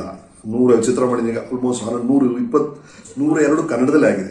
ಆಗ ಎಷ್ಟೊಂದು ಸೋಲುಗಳಾಗಿರುತ್ತೆ, ಬಟ್ ಯಾವುದು ನನಗೇನೋ ಅಷ್ಟು ಅರ್ಥ ಆಗಿಲ್ಲ. ಬಿಕಾಸ್ ಐ ಡೋಂಟ್, ನಾನು ಅದನ್ನು ಅಪ್ರೋಚ್ ಮಾಡೋದೇ ಆ ಥರ. ನಾನು ನನ್ನ ಕೆಲಸನ ಎಷ್ಟು ಶ್ರೇಷ್ಠವಾಗಿ ಮಾಡೋಕ್ಕೋ ಅಷ್ಟು ಮಾಡಿ ಮುಂದೆ ಹೋಗ್ತಾ ಇರ್ತೀನಿ. ಸೊ ಪರ್ಸನಲ್ ಆಗಿ ಆ ಥರ ಮೆಂಟಲಿ ಆ ಥರ ದೊಡ್ಡ ಆಕ್ಸಿಡೆಂಟ್ಸ್ ಎಲ್ಲ ಆಗಿಲ್ಲ. ಸರ್, ವಿವಾದಾತೀತ ರಮೇಶ್ ಇದನ್ನು ಕಾಯ್ದುಕೊಂಡ್ರೆ ಹೇಗೆ ನೀವು? ಅದು ನಾನುಂಟು, ನನ್ನ ಕೆಲಸ ಉಂಟು ಅಂತಿದ್ದೀನಿ ಸರ್, ಅದೊಂದು ಕಾರಣ ಇರ್ಬೋದು. ನಾನು ಹೋಗ್ತೀನಿ, ನನ್ನ ಶೂಟಿಂಗ್ ನಾನು ಕೆಲಸ ಮಾಡ್ತೀನಿ, ಸಾಧ್ಯವಾದಷ್ಟು ನನ್ನ ಕೆಲಸದ ಬಗ್ಗೆನೇ ನನ್ನ ಗಮನ ಇರುತ್ತೆ. ಮಿಕ್ಕವ್ರ ಬಗ್ಗೆ ಮಾತಾಡೋದು, ಅವ್ರ ಬಗ್ಗೆ ಮಾತಾಡೋದು, ಅಲ್ಲೇ ಪ್ರಾಬ್ಲಮ್ ಬರೋದು ಸರ್. ನೀವು ಯಾರ ಬಗ್ಗೆ ಏನೋ ತಪ್ಪಾಗಿ ಮಾತಾಡಿದ್ರೆ ನೀವು ಹೊಗಳ್ತೀರ ಅವನಿಗೆ, ಖಂಡಿತವಾಗ್ಲೂ ಯಾರ ಬಗ್ಗೆ ನೀವು ತಪ್ಪಾಗಿ ಮಾತಾಡಿದ್ರೆ ಅವ್ನ ಕಿವಿಗೆ ಹೋಗಿ ಅದು ಬೀಳುತ್ತೆ. ನಿಮ್ಗೆ ಗೊತ್ತಿಲ್ಲದೆ ನೀವು ಒಂದು ಬೈಲಿ ಸೃಷ್ಟಿ ಆಗ್ಬಿಟ್ಟಿರ್ತಾನೆ. ಹಾಗಾಗಿ ನೀವು ಪಾರ್ಟಿ ಉಂಟು, ನಿಮ್ಮ ಕೆಲಸ ಉಂಟು, ಯಾವುದೋ ಫನ್ನಿಗೆ ಪಾರ್ಟಿಯಲ್ಲಿ ಅವ್ರ ಇವ್ರ ಬಗ್ಗೆ ಸ್ಲೈಟಾಗಿ ಮಾತಾಡೋಲ್ಲ, ಓಕೆ. ಬಟ್ ಹಾರ್ಮ್ಫುಲ್ ಆಗಿ ಈ ಗಾಸಿಪಿಂಗು ಇದರಿಂದ ದೂರ ಇದ್ರೆ ಅರ್ಧ ಪ್ರಾಬ್ಲಮ್ ಸಾಲ್ವ್ ಆಗಿಬಿಡುತ್ತೆ. ನಾನುಂಟು, ನನ್ನ ಕೆಲಸ ಉಂಟು, ನೀನು ಕೆಲಸ ಮುಗಿದ್ರೆ ಮನೆಗೆ ಬರ್ತೀನಿ, ನಮ್ಮ ಫ್ಯಾಮಿಲಿ ಜೊತೆ ಇರ್ತೀನಿ, ಏನಾದ್ರು ಸೋಷಿಯಲ್ ಈವೆಂಟು ಪಾರ್ಟಿಗಳ ಸುಮ್ಮನೆ ಕ್ಯಾಶುಲಾಗಿ ಹೋಗ್ತೀನಿ ಅಷ್ಟೇ. ಹಾಗಾಗಿ ಪ್ರಾಬ್ಲಿ ನನ್ನ ಕೆಲಸ ಸೇವ್ ಮಾಡಿಬಿಡ್ತೀನಿ ನನ್ನ. ಯಾಕಂದರೆ 90% ಆಫ್ ಮೈ ಲೈಫ್ ನನ್ನ ಕೆಲಸದಲ್ಲಿ ಮುಳುಗಿದ್ದೀನಿ, ಬೇರೆ ಎಲ್ಲೂ ಗಮನ ಹೋಗಿಲ್ಲ, ಅದು ಸೆಲ್ಪ್ ಆಗಿದೆ. Okay, Ramesh the family man, ನಿಮ್ಮ ಕುಟುಂಬದ ಬಗ್ಗೆ ಚೆನ್ನಾಗಿದೆ. ಸ್ಪೈಡರ್ ಮ್ಯಾನ್, ಸೂಪರ್ ಮ್ಯಾನ್ ಥರ ಫ್ಯಾಮಿಲಿ ಮ್ಯಾನ್ ನಮ್ಮ ಕುಟುಂಬ. ಅದಕ್ಕೆ ನಾನು ಭಾಳ ಲಕ್ಕಿ ಅಂತ ಹೇಳ್ಬೇಕು ಸರ್. ನಾನು ಒಂದು ಕಡೆ ಕೂಡ ಇದನ್ನು ಹೇಳಿದ್ದೆ, ನಾನು ಕೋಟ್ಯಾಧಿಪತಿ ಮಾಡಬೇಕಾದ್ರೆ ನಾನು 1 ಗಂಟೆಯಲ್ಲಿ 1 ಕೋಟಿ ಗೆಲ್ಲಿರಿ, 1 ಗಂಟೆಯಲ್ಲಿ 1 ಕೋಟಿ ಗೆಲ್ಲರಿ ನಾನು ಹೇಳ್ತಾ ಇದ್ದೆ. ನನಗೆ 1 ಕ್ಷಣದಲ್ಲಿ 1 ಕೋಟಿ ಸಿಗ್ಬಿಟ್ಟು ನಾನು ಕೋಟ್ಯಾಧಿಪತಿ ಆಗ್ಬಿಟ್ಟೆ. ಯಾವಾಗ ಗೊತ್ತಾ, PA ಗೋವಿಂದಾಚಾರು ಮತ್ತು ಸರೋಜ ಆ ದಂಪತಿಗಳಿಗೆ ಮಗು ಹುಟ್ಟಿದ್ನಲ್ಲ, ಅದೇ ಲಾಟ್ರಿ ನನಗೆ, ಅಲ್ಲಿ ಅದೇ ಲಾಟ್ರಿ ಆಗೋಯ್ತು ನನಗೆ. ಸೊ ಆ ಥರ ಒಂದು ಅಪ್ಪ ಅಮ್ಮ ಸಿಕ್ಬಿಟ್ರು, ಭಾಳ ಬ್ರಾಡ್ ಥಿಂಕಿಂಗು, ಭಾಳ ದೊಡ್ಡ ವಿಶಾಲವಾದ ಹೃದಯ ಇಬ್ಬರಿಗೂ, ತುಂಬ ಬ್ರಾಡ್ ಮೈಂಡೆಡು, ತುಂಬ ಪಾಸಿಟಿವ್ ಇಬ್ಬರು. ಅಪ್ಪ ಸಿಕ್ಕಾಪಟ್ಟೆ ಹಾರ್ಡ್ ವರ್ಕಿಂಗ್, ಅದು ಹೆಲ್ಪ್ ಆಯಿತು. ನಂತರ ನಾನು ಮದುವೆ ಆಗಿದ್ದು ಅರ್ಚನಾ ಆಗಲಿ, ಅರ್ಚನಾ ನಾನು ನನ್ನ ಸಿನಿಮಾಕ್ಕೆ ಬರೋಕ್ಕೆ ಮುಂಚೆನೇ ಫ್ರೆಂಡ್ಸು, ಹಾಗಾಗಿ ಆಗ್ಲಿಂದ ಅರ್ಚನಾ ನಂಗೆ ಗೊತ್ತು. ಅರ್ಚನಾ ಒಂದು ದೊಡ್ಡ ಸಪೋರ್ಟ್ ಆಗಿದ್ಬಿಟ್ರು ನನಗೆ. ನನ್ನ ಮಕ್ಕಳು ಇಬ್ಬರು, ನಿಹಾರಿಕಾ ಮತ್ತು ಅರ್ಜುನ್, ಅವರು ಒಂಥರ ಇಟ್ ಇಸ್ ನೈಸ್. ಇದು ನನಗೆ ನಾನಂತಲ್ಲ, ನನಗೆ ಐ ಶುಡ್ ಸೇ ಥ್ಯಾಂಕ್ಸ್ ಅಷ್ಟೇ. ಈ ಥರ ಒಂದು ಸಪೋರ್ಟ್ ಸಿಕ್ಕೋದು ಎಲ್ರಿಗೂ ಸಿಕ್ಕರೆ ಅದು ಭಾಳ ಈಸಿ, ಲೈಫೇ ಈಸಿ ಆಗುತ್ತೆ. ಈ ರಮೇಶ್ ಜೊತೆ ಅರವಿಂದ್ ಸೇರ್ಕೊಂಡ್ರಲ್ಲ,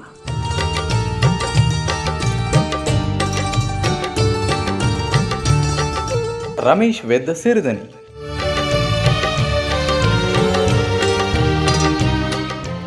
ಈ ರಮೇಶ್ ಜೊತೆ ಅರವಿಂದ್ ಸೇರ್ಕೊಂಡ್ರಲ್ಲ, ನಾನು ಬರೀ ರಮೇಶ್ ಆಗಿದ್ದೆ. ಕನ್ನಡದಲ್ಲಿ ನನ್ನ ಹೆಸರು ಒರಿಜಿನಲಿ ಜಿ ರಮೇಶ್, ನನ್ನ ಇನಿಷಿಯಲ್ ಜಿ.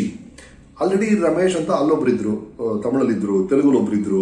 ಸೊ ನಾನು ತಮಿಳು ಚಿತ್ರ ಮಾಡ್ಬೇಕಾದ್ರೆ ಅಲ್ಲಿ ಆಲ್ರೆಡಿ ರಮೇಶ್ ಇದಾರಲ್ಲ ಅಂದ್ಬಿಟ್ಟು ನಮ್ಮ ಗುರುಗಳು ಕೆ. ಬಾಲಚಂದ್ರ ಅಂತ ಅವರು ನನ್ನ ಹೆಸರನ್ನ ಅರವಿಂದ್ ಅಂತ ಇಟ್ಟರು. ಯಾಕಂದರೆ ಅವರು ಅರವಿಂದ್ ನನ್ನ ಡೈರೆಕ್ಟರ್ ಫ್ಯಾನ್ ಅವರು, ಆಗ ನನ್ನ ಹೆಸರು ಅರವಿಂದ್ ಅಂತ ಇಟ್ಟರು. ನನ್ನ ಹೆಸರು ಒಂದು 3-4 ಹೆಸರಲ್ಲಿ ಅರವಿಂದ್ ಅಂತಿದೆ ತಮಿಳಲ್ಲಿ. ಸೊ ಇಲ್ಲಿ ರಮೇಶ್, ಅಲ್ಲಿ ಅರವಿಂದ್ ಆಗಿದ್ದೆ. ಒಂದು ಪಾಯಿಂಟಲ್ಲಿ 2 ಸೇರಿ ರಮೇಶ್ ಅರವಿಂದ್ ಆಗೋಯ್ತು. ಒಬ್ಬ decent doctor, engineer, cartoonist, lover boy, ಪಂಚೆನಲ್ಲಿ ಅಡ್ವರ್ಟೈಸ್ಮೆಂಟಲ್ಲೆಲ್ಲ ಕಾಣಿಸ್ಕೊಳ್ತಾ ಇದ್ದೀರಿ. ಮಿಂಚು ಅಂತ ರಮೇಶ್ ಒಬ್ಬರು ಮಾಡೆಲ್. ಸುಮಾರು 20 ವರ್ಷಗಳ ಹಿಂದೆ ನಿಮ್ಮನ್ನು ಸ್ಕ್ರೀನಲ್ಲಿ ನೋಡೋದಕ್ಕೂ ಈಗ ನೋಡೋದಕ್ಕೂ ದೊಡ್ಡ ವ್ಯತ್ಯಾಸ ಏನಿಲ್ಲ ನಮಗೆ, ನಾವು ಕಂಡುಕೊಂಡ ಪ್ರಕಾರ. ಇತ್ತೀಚಿನ ಸಿನಿಮಾಗಳಲ್ಲಿ ಗಡ್ಡ ಬಿಟ್ಟು ಕಾಣಿಸ್ಕೊಳ್ತಾ ಇದ್ದೀರ ಅಷ್ಟೇ. ಈ ಫಿಟ್ನೆಸ್ ಗುಟ್ಟು ಅಂದ್ರೆ ನಾನು ದೊಡ್ಡದಲ್ಲ ಇಲ್ಲ, ಜೆನೆಟಿಕ್ ಇರ್ಬೋದು, ಅದು ಎಲ್ರಿಗೂ ಜೀನ್ಸ್ ತುಂಬ ದೊಡ್ಡ ರೋಲ್ ಪ್ಲೇ ಮಾಡುತ್ತೆ. ನಾನು ಊಟ ಮಾಡೋದೇ ಕಮ್ಮಿ ಸ್ವಾಭಾವಿಕವಾಗಿ, ಅಂದರೆ ಡಯಟ್ ಅಂತಲ್ಲ ಇಲ್ಲ, ಲೈಫಲ್ಲಿ ಡಯಟ್ ಮಾಡಿಲ್ಲ ನಾನು. ಸೊ ಸ್ವಾಭಾವಿಕವಾಗಿ ನಾನು ಕಡಿಮೆ ತಿಂತೀನಿ, ಎಲ್ಲವನ್ನೂ ಟೇಸ್ಟ್ ನೋಡ್ತೀನಿ, ಬಟ್ ಸ್ವಲ್ಪ ಸ್ವಲ್ಪ ಸ್ವಲ್ಪ ಮಾಡ್ಕೊಂಡ್ಬಿಡ್ತೀನಿ, ಸೊ ದಟ್ ಆ ಕ್ಯಾಲರಿ ಮೇಂಟೈನ್ ಆಗುತ್ತೆ ಅಷ್ಟೇ. ಆಲ್ಮೋಸ್ಟ್ ನಾನು ಬಂದಾಗಿರೋದು 72 to 74 ಆ ವೆಯ್ಟ್ ರೇಂಜಲ್ಲೇ ಇದೆ, ಬಾಡಿ ಆ ಥರ ಇದೆ. ಆ್ಯಂಡ್ ಏನೋ ಒಂದು ಎಕ್ಸಸೈಸ್ ಮಾಡ್ತೀನಿ, ಅಟ್ಲೀಸ್ಟ್ ಒಂದು 20 to 30 minutes almost every day. ವಾರದಲ್ಲಿ ಅಟ್ಲೀಸ್ಟ್ 5 ದಿನ ಅಂತೂ ಮಾಡೇ ಮಾಡ್ತೀನಿ. ಅದು ಕೆಲವೊಮ್ಮೆ ಮೇಲ್ಗಡೆ ಒಂದು ಸಣ್ಣ ಮಿನಿ ಜಿಮ್ ಇದೆ, ಅದನ್ನೇನೋ ಮಾಡ್ತೀನಿ, ಅಥವಾ ಟ್ರೆಡ್ಮಿಲ್ ಹೋಗ್ತೀನಿ, ಅದು ಇಲ್ಲ ಹಾಗೆ ವಾಕಿಂಗ್ ಹೊರಟ್ಬಿಡ್ತೀನಿ, ನಂದಾ ಥಿಯೇಟರ್ವರೆಗೂ ಓಡ್ ಬರ್ತೀನಿ ಬೆಳಗ್ಗೆ ಅರ್ಲಿ ಮಾರ್ನಿಂಗು, ಅಥವಾ ಈ ಸೂರ್ಯ ನಮಸ್ಕಾರ ಆ ಥರ ನಾನು ಒಂದಿನ ಮಾಡ್ತೀನಿ. ಇದು ಬೋರ್ ಆದಾಗ ಅದು ವಾಕ್ ಹೋಗುವಾಗ ನಿಮ್ಮ ಫ್ಯಾನ್ಸ್ ಅಭಿಮಾನಿಗಳು ಪರಿಚಯದವರು ತುಂಬಾ ಅರ್ಲಿ ಮನೆಗೆ ಹೋಗೋದು, ಡಾರ್ಕ್ ಅಲ್ಲಿ ಹೋಗೋದು, ಯಾರು ಗೊತ್ತೇ ಆಗಲ್ಲ. ನಾನು ಹೋಗೋದು 5 ಕಾಲಗಳು ಹೊರಟೋಗ್ತೀನಿ. ಆ ಟೈಮಲ್ಲಿ ಯಾರಿಗೂ ಪರಿಚಯ ಅಂದ್ರೆ ಇದೆಲ್ಲ ನಮ್ಗೆ ಗೊತ್ತಿರೋ ಏರಿಯಾನೇ. ಅಂಡ್ ಕೆಲವು ಟೈಮ್ ಹೊರಗಡೆ ಹೋದಾಗ ಈ ತರ ಇರೋದೇ ಇಲ್ಲ. ನಾವು ಏನೋ ಕ್ಯಾಪ್ ಹಾಕೊಂಡು ಗ್ಲಾಸ್ ಹಾಕೊಂಡು ಹೋಗ್ತಿರ್ತೀವಿ, ಯಾರಿಗೂ ಗೊತ್ತು ಆಗಲ್ಲ. ಈ ಫಿಟ್ನೆಸ್ಗೆ ನಿಮ್ಮ 20ನೇ ವಯಸ್ಸಿನಿಂದ ಈವರೆಗೆ ಆದ ಕ್ರಶ್ಗಳು ಕ್ರಶ್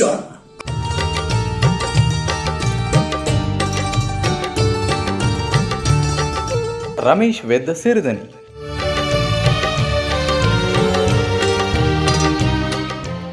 ಕ್ರೂರ ಮೃಗದ ವಧೆಗೆ ಮತ್ತೆ ಮತ್ತೆ ಜನಿಸುವೆ ಅಂದ ಅಂದು ವಿಷ್ಣು ಇಂದು ಬಂದ ಧರಣಿಗೆ. ಎಂ. ರಮೇಶ್ ರೆಡ್ಡಿ ಅವರ ಸೂರಜ್ ಪ್ರೊಡಕ್ಷನ್ ಲಾಂಛನದಲ್ಲಿ ನಿರ್ಮಾಣವಾದ, ರಮೇಶ್ ಅರವಿಂದ್ ನಟಿಸಿ ನಿರ್ದೇಶಿಸಿದ, ರಚಿತಾ ರಾಮ್ ಪೂರ್ಣ ಅಭಿನಯದ ಕನ್ನಡ ಚಲನಚಿತ್ರ 100 ನವೆಂಬರ್ 19 ನಿಮ್ಮ ನೆಚ್ಚಿನ ಚಿತ್ರಮಂದಿರಗಳಲ್ಲಿ. ತಪ್ಪದೇ ನೋಡಿ 100.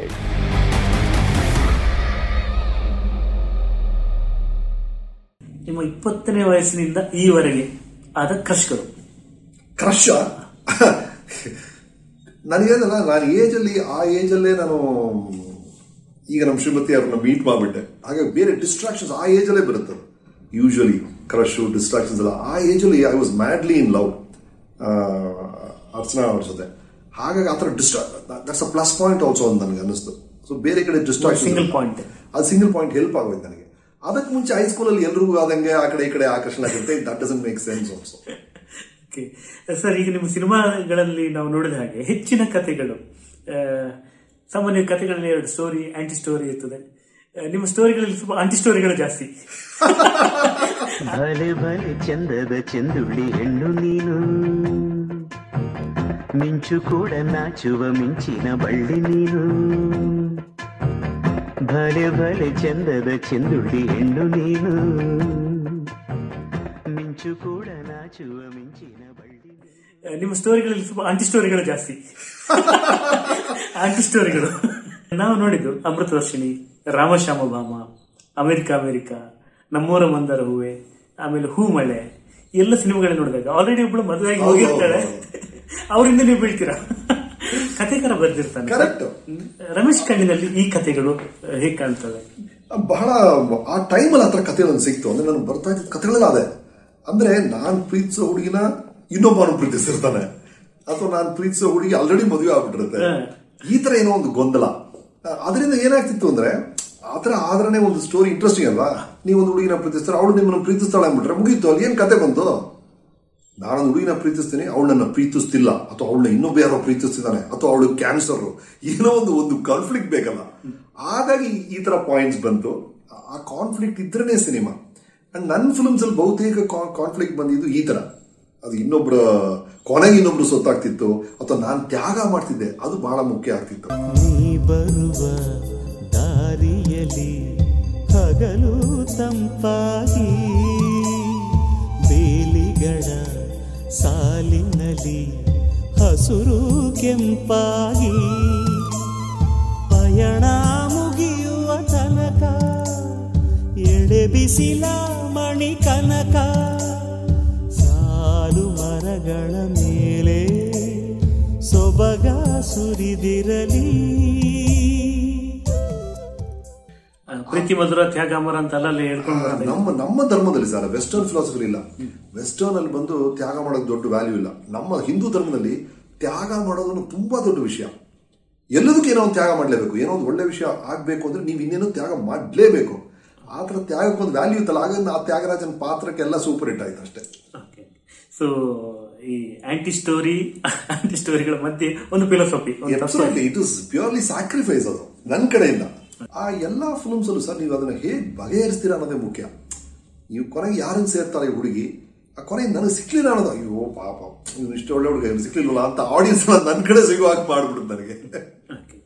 ಸರ್, ಈಗ ಹೀರೋ ಅನ್ನುವಂಥ ಒಂದು ಇಮೇಜ್ ಬಂದ ಮೇಲೆ ಕೆಲವರು ಹೀರೋ ಆಗಿಯೇ ಆಮೇಲೆ ಲಘು ಪಾತ್ರಗಳಲ್ಲಿ ಕಾಣಿಸ್ಕೊಳ್ಳೋದಕ್ಕೆ ಒಪ್ಪೋದಿಲ್ಲ. ಯಾಕಂದ್ರೆ ನಾನು ಹೀರೋದಲ್ಲಿ ಮಾಸ್ ಹೀರೋ ಒಂಥರ ಈ ಒಂದು ಒಂದು ಜನರಿಗೆ ಫಿಕ್ಸ್ ಆಗಿಬಿಡ್ತಾರೆ. ಆದ್ರೆ ರಮೇಶ್ ಅವರನ್ನ ನಾವು ನೋಡಿದ್ದು ಎಲ್ಲ ವೇಷ ಹಾಕಿದಾರ, ಅವರು ತುಂಬಾ ತರಲೆ, ಬಸವಣ್ಣ, ಅದಾದ್ಮೇಲೆ ಫ್ಯಾಮಿಲಿ ಮ್ಯಾನ್, ಲವರ್ ಬಾಯ್, ಎಲ್ಲ ವೇಷ ಹಾಕೊಂಡಿದ್ದಾರೆ. ಈ ಪಾತ್ರಧಾರಿ ಆಗಿ ಕಾಣಿಸಿಕೊಂಡ ತಮಗೆ ಆಗಿರುವಂತ ಪ್ಲಸ್ ಏನು ಮೈನಸ್ ಏನು ಸರ್? ಅದು ಬಂದು ನನ್ನ ಚಿಕ್ಕ ವಯಸ್ಸಿಂದ ನನ್ನ ಹ್ಯೂಮರ್ ಭಾಳ ಇಷ್ಟ ಸರ್, ಭಾಳ ಎಂಜಾಯ್ ಮಾಡ್ತಿದ್ದೆ ನಾನು. ನಾನು ಕಾಲೇಜ್ ಡೇಸಲ್ಲಿ ನಾನು ಮಾಡ್ತಿದ್ದ ಸ್ಕಿಟ್ಸ್ ಎಲ್ಲ ಸಿಕ್ಕಾಬಿಡುತ್ತೆ ಹೊರಟೆ. ಅಂದರೆ ಇಷ್ಟು ಗಂಭೀರವಾಗಿರೋ ರಮೇಶ್ ಆ ಥರ ಎಲ್ಲ ಉಚ್ಚಾಟ ಮಾಡ್ತಿದ್ದೆ ನೀವು ಅನಿಸ್ಬೇಕು, ಅಷ್ಟು ತರಲೆ ಮಾಡ್ತಿದ್ದೆ, ಸ್ಕಿಟ್ಸ್ ಮಾಡ್ತಾ ಇದ್ದೆ. ಸೊ ಒಂದು ಕೋತಿಗಳು ಸಾರ್, ಕೋತಿಗಳು ಜುಟ್ಟು ಇಟ್ಕೊಂಡು ತಲೆಯೆಲ್ಲ ಬಿಟ್ಕೊಂಡು ಹುಚ್ಚಿನ ಥರ ಆಡೋದಾಗಲಿ, ಅಥವಾ ಅದಕ್ಕೆ ಮುಂಚೆ ಒಂದು ಮಾಡೋದಲ್ಲ ಏನು ಕುರಿಗಳು ಸರ್, ಕುರಿಗಳು ಅದೆಲ್ಲ ಗ್ಲಾಸ್ ಸೋಡಾ ಪುಟ್ಟಿ ಹಾಕೊಂಡು ಮೀಸೆ ತೆಗೆದು ಅದು ಯಾವುದೋ ಒಂದು ಪಿಚ್ಚಲ್ಲಿ ಹಲ್ಲು ಬಿಟ್ಕೊಂಡು ಕ್ರೂರೂಪಿಯಾಗಿರೋ ಆ್ಯಕ್ಟ್ ಮಾಡಿಕೊಂಡು ಅದು ಸುಮ್ಮನೆ ತಮಾಷೆಗೆ ಅಷ್ಟೇ, ಆಡಿಯನ್ಸ್ನ ಮಜಾ ಕೊಡ್ಬೇಕು. ಬಟ್ ರಮೇಶ್ ಅವರ ನಮ್ಗೆ ಹೊರ ತರಲಿಕ್ಕೆ ಆಗಲಿಲ್ಲ. ರಮೇಶ್ ರಮೇಶ್ ಆಗಿದ್ರು, ಅವ್ರು ಯಾವ ಮೀಸೆ ತೆಕ್ಕೊಂಡಾದ್ರು ಬನ್ನಿ, ಕುಸ್ಕೊಂಡಾದ್ರು ಬನ್ನಿ, ರಮೇಶ್ನ ಮೂಲ ಇಮೇಜ್ ಇದೆಯಲ್ಲ ನೀವು ಸ್ಕ್ರೀನಲ್ಲಿ ಹೇಗೆ ನೋಡಿದ್ರು ಬರಲ್ಲ. Thank you very much. ಅದು ಸೊ ಆ ರೋಲ್ಸ್ ಎಲ್ಲ ಮಾಡಿದ್ದು ಒಬ್ಬ ಕಲಾವಿದನಾಗಿ ನಾನು ಬಹಳ ಖುಷಿ ಕೊಟ್ಟಿದ್ದೆ, ಆ ತಲರ್ಟೆಗಳು ಎಲ್ಲ ಮಾಡಿದ್ದು. ಬಟ್ ನನ್ನ ಲಕ್ಗೆ ಅದೇ ಸಮಯ ಗಂಭೀರವಾದ ಪಾತ್ರಗಳನ್ನು ಮಾಡುವಂಥ ಅವಕಾಶಗಳು ಸಿಕ್ತು. ಬೈ ಚಾನ್ಸ್ ಸಿಗ್ಲಿಲ್ಲ ಅಂದರೆ ನೀವು ಬರೀ ಕಾಮಿಡಿ ಆಗ್ಬಿಡ್ತಿದ್ರು ಏನೋ, ಅದನ್ನು ಬ್ಯಾಲೆನ್ಸ್ ಮಾಡ್ತಾ ಹೋಗ್ಬೇಕು, ಏನೋ ಅದು ಬಹಳ ಮುಖ್ಯ. ಆ ಹೀರೋ ಪೊಸಿಷನ್ನ ಮೇಂಟೈನ್ ಮಾಡ್ಕೊಳ್ಳೋಕ್ಕೆ ಅದನ್ನು ಆಗಾಗ ಮಾಡ್ತಾ ಇರಬೇಕು, ಅದೇನೋ ನನಗೆ ಅವಕಾಶಗಳು ಸಿಕ್ತು ಅಷ್ಟೇ. ಸೊ ಪ್ಲಸ್ ಪಾಯಿಂಟ್ ಏನಂದ್ರೆ ಆ ಎಂಜಾಯ್ಮೆಂಟ್ ರೀ. ಬೈ ಚಾನ್ಸ್ ನಾನು ಕಾಮಿಡಿನೇ ಮಾಡಲಿಲ್ಲ, ಬರೀ ಸ್ಟಿಫ್ ಆಗಿ ಇಟ್ಕೊಂಡು ವಿಲನ್ನ ಹೊಡಿತಾ ಇದ್ರೆ ಆ ಖುಷಿನೇ ಸಿಗ್ತಲ್ಲ. ಅಂತ ಎಂಥ ಖುಷಿ ಸಿಕ್ಕಿದೆ ಒಂದು ರಾಮ ಶ್ಯಾಮ ಮಾಮ ಅಲ್ಲಿ ಒಂದು ಸೀನ್ ಮಾಡೋದ್ರಲ್ಲಿ ಒಂದು ಖುಷಿ ಇದೆಯಲ್ಲ, ಅದರಲ್ಲಿ ಜನ ಎಂಜಾಯ್ ಮಾಡ್ತಾರಲ್ಲ ಆ ಖುಷಿ ಸಿಗ್ತಾ ಇಲ್ಲ, ಖುಷಿಯೆಲ್ಲ ಹೊಟ್ಟೋಗ್ತಿತ್ತು ಅದನ್ನು ಮಾಡದೇ ಇದ್ದಿದ್ರೆ. ಮೈನಸ್ ಪಾಯಿಂಟ್ ಅದು ಏನೂ ಇಲ್ಲ ಅನಿಸುತ್ತೆ ನನಗೆ. ಆ ಥರ ಒಂದು ಕಲಾವಿನ ಆದಮೇಲೆ ಏನೇನು ಅವಕಾಶ ಉಳಿಸ್ತೋ ಎಲ್ಲವನ್ನೂ ಮಾಡಬೇಕಾಗುತ್ತೆ. ಒಂದು ಅಮೃತೋಷಿ ಥರ ವಿಲನ್ನೂ ಮಾಡಬೇಕಾಗುತ್ತೆ, ಕುರಿಗಳ ಸರ್ ಥರ ಕಾಮಿಡಿನೂ ಮಾಡಬೇಕಾಗುತ್ತೆ, ಶಿವಾಜಿ ಸೂರತ್ಕಲ್ ಥರ ಡಿಟೆಕ್ಟಿವ್ ಮಾಡಬೇಕು, ಎಲ್ಲವೂ ಮಾಡಬೇಕು. ಸರ್ ರಮೇಶ್ ಅವರಿಗೆ ಸಿನಿಮಾ ಹೊರತಾಗಿಯೂ ಕೂಡ ಬೇರೆ ಬೇರೆ ಕ್ಷೇತ್ರಗಳ ಅಭಿಮಾನಿಗಳ ತಂಡು ಇದೆ ಸರ್. ಸ್ಟಾರ್ಡಮ್ ಮಾಸ್ ಅಭಿಮಾನಿಗಳು ವರ್ಸಸ್ ರಮೇಶ್ ಅವರ ಕೂಲ್ ಅಭಿಮಾನಿಗಳು, ಈ ವ್ಯತ್ಯಾಸ ಸಾಕಷ್ಟಿದೆ ಸರ್, ಏನ್ ಹೇಳ್ತೀರಿ? ಬಹಳ ಚೆನ್ನಾಗಿದೆ. ಅಭಿಮಾನಿಗಳೇ ಕೂಲ್ ಅಭಿಮಾನಿಗಳು, ಎಲ್ಲೂ ಕೂಡ ಅವ್ರು ಗದ್ದಲ ಮಾಡಿದ್ದು ಬಹಳ ಖುಷಿ ಆಯ್ತು. ಆ ಟೈಮಲ್ಲಿ ಏನಾಗ್ತಿತ್ತು ಅಂದ್ರೆ ಈ ಓಮಲಿಗೆ ಅಂತ ಫಿಲ್ಮ್ಸ್ ಎಲ್ಲ 9-10 ಚಿತ್ರಗಳು 100 days ಓಡ್ತಿದ್ದಾಗ ಕೂಡ ನಾನು ತುಮಕೂರಿಗೆ ಹೋಗಿದ್ದೆ, ಅದು ಯಾವುದೋ ಒಂದು ಥಿಯೇಟರ್ಗೆ. ಅವ್ರು ಹೇಳ್ತೀವಿ ಸರ್ ನಿಮ್ಮ ಪಿಕ್ಚರ್ ಆಗಿ ನಮ್ಗೆ ಬಹಳ ಖುಷಿ ಸರ್, ಯಾಕಂದ್ರೆ ನಮ್ಮ ಥಿಯೇಟರ್ ಗ್ಲಾಸ್ ಎಲ್ಲ ಸೇಫು ಸರ್, ಯಾರು ಕಾಲ ನೋಡಿಯಲ್ಲ ಸರ್ ಅಂತ. ಇಲ್ಲಿ ಅಮೆರಿಕ ರಿಲೀಸ್ ಆಗ್ಬೇಕಾದ್ರೆ ಆ ಪಾರ್ಕಿಂಗ್ ಅವ್ರು ಸರ್ ನಿಮ್ಮ ಪಿಕ್ಚರ್ ಬಹಳ ಖುಷಿ ಸರ್, ಅಟ್ಲೀಸ್ಟ್ ಒಂದು 200-300 ಕಾರ್ಗಳು ಬರುತ್ತೆ ಸರ್, ಸಿಕ್ಕಾಪಟ್ಟೆ ದುಡ್ಡು ಮಾಡ್ತೀನಿ ಸರ್ ನಾನು ಪಾರ್ಕಿಂಗ್ ಅಲ್ಲಿ ಅಂತ. ಆ ಥರ ಬೇರೆ ಥರ ಒಂದು ಗ್ರೂಪು ಮಲ್ಟಿಪ್ಲೆಕ್ಸರ್ ಹೇಳ್ತಾರೆ sir solid sir 8-9 ticket sale ಆಗ್ಬಿಡುತ್ತೆ ಸರ್, 1-2 ಅಂತೂ ಹೋಗಲ್ಲ ಸರ್, ಫ್ಯಾಮಿಲಿ ಬರ್ತಾರೆ ಅಂತ. ಇದೆಲ್ಲ ಕೇಳೋಕ್ಕೆ ಖುಷಿ ಆಗುತ್ತೆ. ಅಂದರೆ ನಿಮಗೆ ಅಂತ ಒಂದು ನೀಶ್ ಆಡಿಯನ್ಸ್ ಇದೆಯಲ್ಲ ಅಂತ. So what I am trying ಗೊತ್ತಾ ಸರ್, ನಾನೇ ನಮ್ಮ ಹಿರಿಯರೊಬ್ರು ಹೇಳೋರು, ಎಲ್.ವಿ. ಪ್ರಸಾದ್ ಅಂತ ಅಲ್ಲಿ ಇದ್ರಲ್ಲ, ಅವರು ಒಂದ್ಸಲ ಹೇಳೋರು ನೀನು ಮಾಡೋ ಚಿತ್ರಗಳು ಹೆಂಗಿರ್ಬೇಕು ಅಂದರೆ ಸ್ವಲ್ಪನೂ ಮುಜುಗರ ಇಲ್ಲದೆ ಇಡೀ ಫ್ಯಾಮಿಲಿ ರಾತ್ರಿ ಊಟ ಮಾಡ್ತಿರ್ಬೇಕಾದ್ರೆ ನಿನ್ನ ಚಿತ್ರ ಪ್ರತಿ ಸೀನನ್ನು ಡಿಸ್ಕಸ್ ಮಾಡ್ತಾ ಇರಬೇಕು. ಒಂದು ಸೀನ್ ಕೂಡ ನನ್ನ ಅಪ್ಪನ ಮುಂದೆ ಹೆಂಗೆ ಮಾತಾಡಲಿ, ನಮ್ಮ ಅಮ್ಮನ ಮುಂದೆ ಇದ್ರೆ ಹೆಂಗೆ ಹೇಳಿ ಅಂತ ಅನ್ಕೋಬಾರ್ದು ಆಡಿಯನ್ಸ್. ಆ ಥರ ಚಿತ್ರಗಳು ಮಾಡು ಅಂತ ಹೇಳಿದರು, ಎಷ್ಟು ಸತ್ಯ ನೋಡಿ. ಸೊ ಒಂದು ಫ್ಯಾಮಿಲಿ ಡಿನ್ನರ್ ಟೇಬಲಲ್ಲಿ ಕೂತ್ಕೊಂಡು ಈಗ ನಾಳೆ 100 ರಿಲೀಸ್ ಆಗುತ್ತೆ ಅಂದರೆ 100ನ ಪ್ರತಿಯೊಂದು ಸೀನು ಅವ್ರು ಡಿಸ್ಕಸ್ ಮಾಡ್ಬೋತಾ ಇರಬೇಕು ಒಂದು ಚಿತ್ರ ಅನ್ನೋದು. ನಾನೇ ಎಂಜಾಯ್ ಮಾಡೋ ಚಿತ್ರಗಳು ರಸಿಕನಾಗಿ ಅದನ್ನೇ ನಾನು ಮಾಡ್ತಾ ಬಂದೆ. ಸೊ ಹಾಗಾಗಿ ನನ್ನ ಫ್ಯಾಮಿಲಿ ಹೇಗಿದೆಯೋ ಅದೇ ಥರ ನನಗೊಂದು ಅಭಿಮಾನಿ ವರ್ಗ ಇದೆ ಸರ್. ರಮೇಶ್ ಅವರ ಹೊಸತನದ ಹುಡುಕಾಟ ಹೇಗೆ? ಈಗ ಸಾಮಾಜಿಕ ಮಾಧ್ಯಮದಲ್ಲಿದ್ದೀರಿ, ಡಿಜಿಟಲ್ಲು, ಟೆಕ್ನಾಲಜಿ, ಈ ಮೇಲೆ ಅದೊಂದು ಸಣ್ಣ ಕುತೂಹಲ ಅಷ್ಟೇ ಸರ್. ನನಗೆ ಎಲ್ಲದ್ರ ಬಗ್ಗೆ ಒಂದು ಕುತೂಹಲ ಇದೆ, ತಿಳ್ಕೋಬೇಕು ಅಂತ ಆಸೆ ಇದೆ, ಸತತವಾಗಿ ಏನೋ ಕಲಿತಾ ಇರ್ತೀನಿ, ಏನೋ ಒಂದು ಓದ್ತಾ ಇರ್ತೀನಿ, ಅದು ಎಲ್ಲವೂ ನನ್ನ ಕೆಲಸಕ್ಕೆ ಬಹಳ ಸಹಾಯ ಆಗ್ತಿದೆ. ಐ ಆಮ್ ಎಕ್ಸ್ಟ್ರೀಮ್ಲಿ ಓಪನ್, ಎಲ್ಲದರಲ್ಲೂ ಓಪನ್ ಆಗಿರೋದು ಹೆಲ್ಪ್ ಆಗ್ತಿದೆ ಅಷ್ಟೇ. ಸರ್ ಒಬ್ಬ ಬಹುಮುಖಿಗೆ ಓದುವಿಕೆ ಮತ್ತು ಲೋಕಾನುಭವ ಎಷ್ಟು ಮುಖ್ಯ?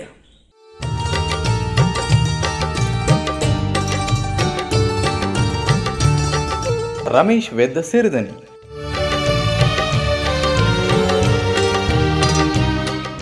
ಕ್ರೂರ ಮೃಗದ ವಧೆಗೆ ಮತ್ತೆ ಮತ್ತೆ ಜನಿಸುವೆ ಅಂದ ಅಂದು ವಿಷ್ಣು ಇಂದು ಬಂದ ಧರಣಿಗೆ.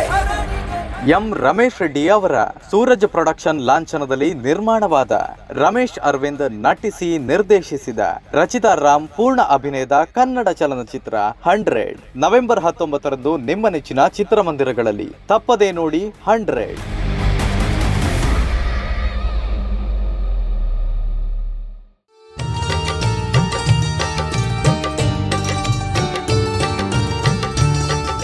ರಮೇಶ್ ವೆದ್ದ ಸಿರಿದನಿ.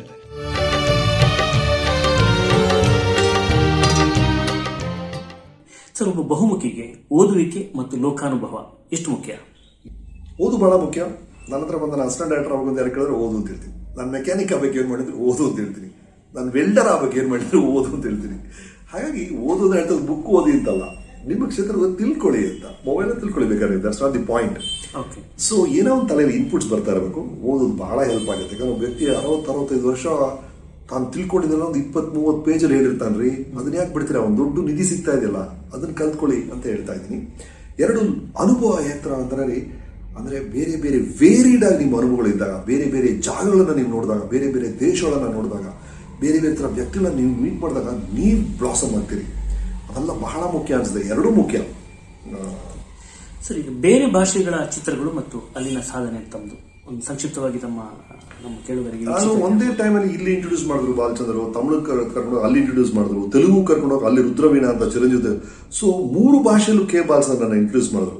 ಸೊ ಇಲ್ಲಿಂದ ಹೈದ್ರಾಬಾಡಿಂದ ಚೆನ್ನೈಯಿಂದ ಬ್ಯಾಂಗ್ಳೂರು ಬಸ್ಸಲ್ಲಿ ಓಡಾಡ್ತಾನೇ ಇದ್ದೆ ನೈಟಲ್ಲಿ. ನಾನು ಎಲ್ಲ ಕಡೆನೂ ಹೊಸಬ, ನಾನು ಎಲ್ಲ ಕಡೆನೂ ದೊಡ್ಡ ಸ್ಟೇಟಸ್ ಎಲ್ಲ ಇಲ್ಲ, ಬಟ್ ಅವಕಾಶಗಳು ಇರ್ತಾ ಇತ್ತು.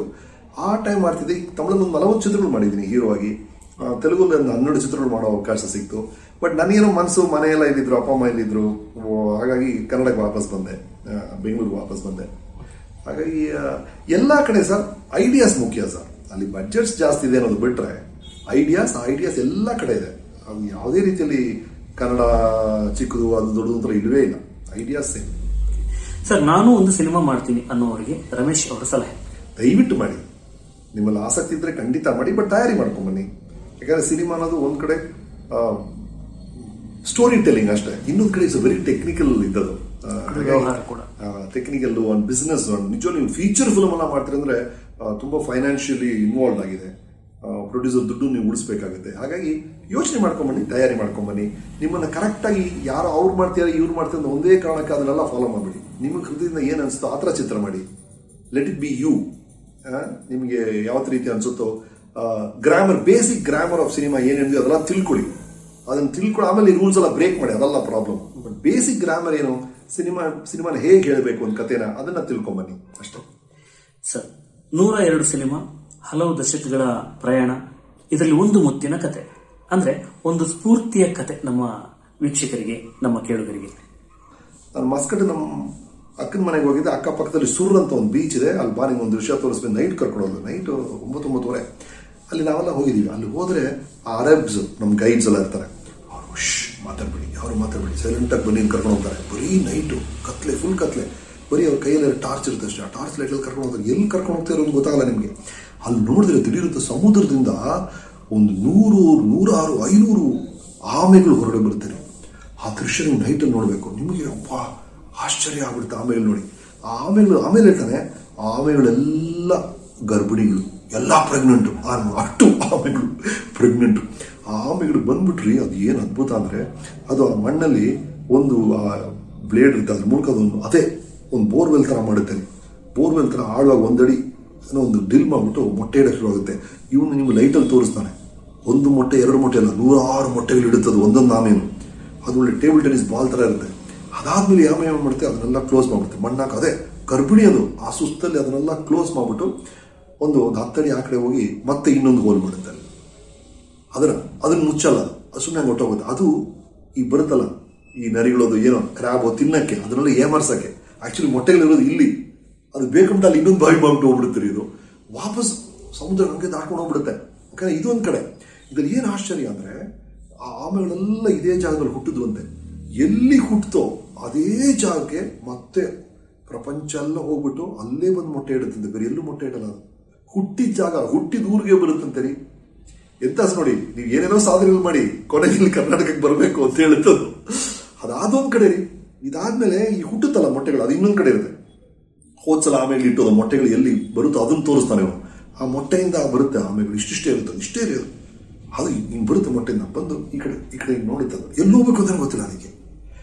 ಆಮೇಲೆ ಆ ಸಮುದ್ರದ ಹತ್ರ ಪ್ಲಾಂಕ್ಟನ್ಸ್ ಅಂತ ಕೆಲವು ಗಿಡಗಳಿದೆ, ಅದು ಲೈಟ್ ಕೊಡುತ್ತೆ. ಆ ಲೈಟ್ ನೋಡಿ ಗೊತ್ತಾಯ್ತು, ಅದು ಸಮುದ್ರ, ನಾನು ಆ ಕಡೆ ಹೋಗ್ಬೇಕು ಅಂತ. ಅದು ಇಷ್ಟೇ ಇಷ್ಟಿದೆ, ತೊಟ್ಟು ಅದು ಸಮುದ್ರಕ್ಕೆ ಹೋಗುತ್ತೆ. ನಾನು ಯಾಕೆ ಹೇಳ್ತಿದ್ರೆ, ಹುಟ್ಟಿದ ಶ್ರಮದಿಂದ, ಜೊತೆಗೆ ಅಮ್ಮ ಇಲ್ಲ, ಅಪ್ಪ ಇಲ್ಲ, ಯಾರೂ ಇಲ್ಲ ರೀ, ಆಮೇಲೆ ಬದುಕ ಕಲಿಯುತ್ತೆ. ನಾನು ಏನು ಹೇಳ್ತಾ ಇದ್ದೀನಿ ಅಂದರೆ, ನಮಗೆಲ್ಲ ಎಷ್ಟು ಸಪೋರ್ಟ್ ಇದೆ ನೋಡಿ. ನಿಮ್ಗೆ ಹಾಲು ಕೊಡೋಕ್ಕೊಂದು ಅಮ್ಮ, ನಿಮ್ಗೆ ಸ್ಕೂಲ್ ಕರ್ಕೊಂಡು ಹೋಗೋ ಅಪ್ಪ, ನಿಮ್ಗೆ ಮ್ಯಾಥ್ಸ್ ಹೇಳ್ಕೊಡೋಕ್ಕೊಂದು ಟೀಚರು, ಇಷ್ಟು ಸಪೋರ್ಟ್ ಇದೆ. ನಾನು ಹೇಳ್ತಾ ಇರೋದು ಆಮೇಲೆ ನೋಡ್ರಿ, ಏನು ಸಪೋರ್ಟ್ ಇಲ್ಲದೆ ಲೈಫೆಲ್ಲ ಬದುಕುತ್ತೆ. ನಿಮ್ಗೆ ಇಷ್ಟೊಂದು ಸಪೋರ್ಟ್ ಇದೆ, ನಾವು ಎಷ್ಟು ಥ್ಯಾಂಕ್ಫುಲ್ ಆಗಿರ್ಬೇಕು ನಮ್ಮ ಜೀವನಕ್ಕೆ.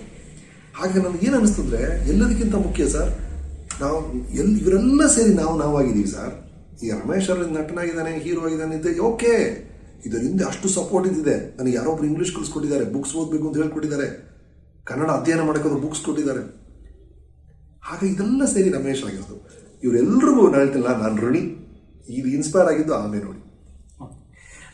ಆಗಲಿ ರಮೇಶ್ ಅರವಿಂದ್ ಸರ್, ನಮ್ಮ ಸಿರಿಧನಿ ಕೇಳುಗರು ಮತ್ತು ವೀಕ್ಷಕರ ಜೊತೆ ಇಷ್ಟು ಹೊತ್ತು ತಮ್ಮ ಅಮೂಲ್ಯ ಸಮಯವನ್ನು ಕಳೆದಿದ್ದೀರಿ. ನಮ್ಮ ಕೇಳುಗರ ಪರವಾಗಿ, ನಮ್ಮ ಸಿರಿಧನಿಯ ತಂಡದ ಪರವಾಗಿ ತಮಗೆ ಹೃತ್ಪೂರ್ವಕ ಕೃತಜ್ಞತೆಯನ್ನು ಅರ್ಪಿಸ್ತೀನಿ. ನಮಸ್ಕಾರ ಸರ್, ಧನ್ಯವಾದಗಳು. ಸಿರಿಧನಿನ ಹೆಸರೇ ಫಸ್ಟ್ ಆಫ್ ಆಲ್ ಬಹಳ ಚೆನ್ನಾಗಿದೆ.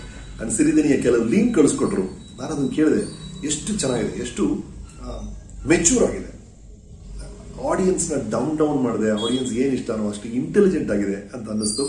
ಹಾಗಾಗಿ ಸಿರಿಧನಿಗೆ ಮೋರ್ ಪವರ್ ಟಿ.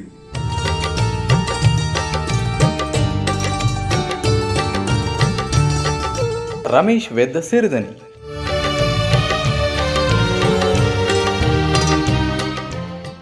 ಕ್ರೂರ ಮೃಗದ ವಧೆಗೆ ಮತ್ತೆ ಮತ್ತೆ ಜನಿಸುವೆ ಅಂದ ಅಂದು ವಿಷ್ಣು ಇಂದು ಬಂದ ಧರಣಿಗೆ. ಎಂ. ರಮೇಶ್ ರೆಡ್ಡಿ ಅವರ ಸೂರಜ್ ಪ್ರೊಡಕ್ಷನ್ ಲಾಂಛನದಲ್ಲಿ ನಿರ್ಮಾಣವಾದ, ರಮೇಶ್ ಅರವಿಂದ್ ನಟಿಸಿ ನಿರ್ದೇಶಿಸಿದ, ರಚಿತಾ ರಾಮ್ ಪೂರ್ಣ ಅಭಿನಯದ ಕನ್ನಡ ಚಲನಚಿತ್ರ 100 ನವೆಂಬರ್ 19 ನಿಮ್ಮ ನೆಚ್ಚಿನ ಚಿತ್ರಮಂದಿರಗಳಲ್ಲಿ. ತಪ್ಪದೇ ನೋಡಿ 100.